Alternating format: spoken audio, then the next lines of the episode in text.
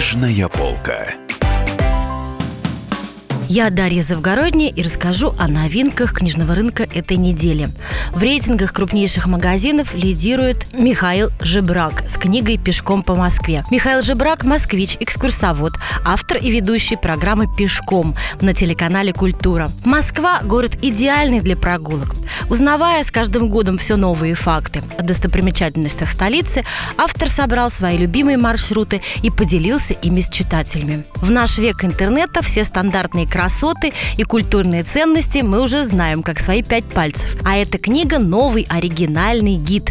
В нем собраны самые нестандартные места и неистоптанные дорожки. Царь горы, купец идет, на фоне Пушкина, опричная сторонка, граница Белого, карман Замоскворечья, под горой.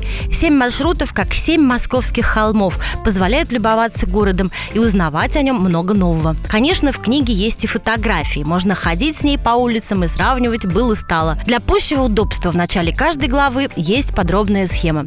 Словом, отличная книга «Экскурсовод». По верхним строчкам продаж уже с мая и все лето гуляет роман «Нож» норвежского автора детективов Юнис Бё.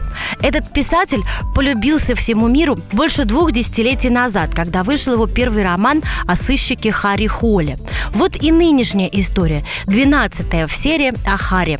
О чем роман? В Осло совершено жестокое убийство. В этом деле Харри Холли играет не совсем обычную роль. Он возглавляет не расследование, а список подозреваемых. Сам он ничего не помнит, переживает не лучшие времена. Правда, на момент убийства у него есть алиби, хотя довольно зыбкое.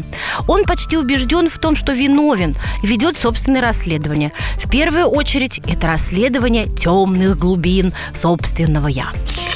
Третьим пунктом в нашей подборке идет роман любимого фантаста Сергея Лукьяненко. С тех пор, как фильм «Черновик» по его книге не очень удачно прошел в прокате, писатель выпустил новый бестселлер. Шесть галактических цивилизаций, пять погибших планет, четверо ученых из разных миров, три звездные системы, два космических корабля и одна большая беда для всей Вселенной. Так написано в прикнижной аннотации издательства АСТ. А в интервью на радио «Комсомольская правда» Сергей Васильевич недавно рассказал, что впервые за долгое время обратился к теме большого космоса, потому что по ней соскучился.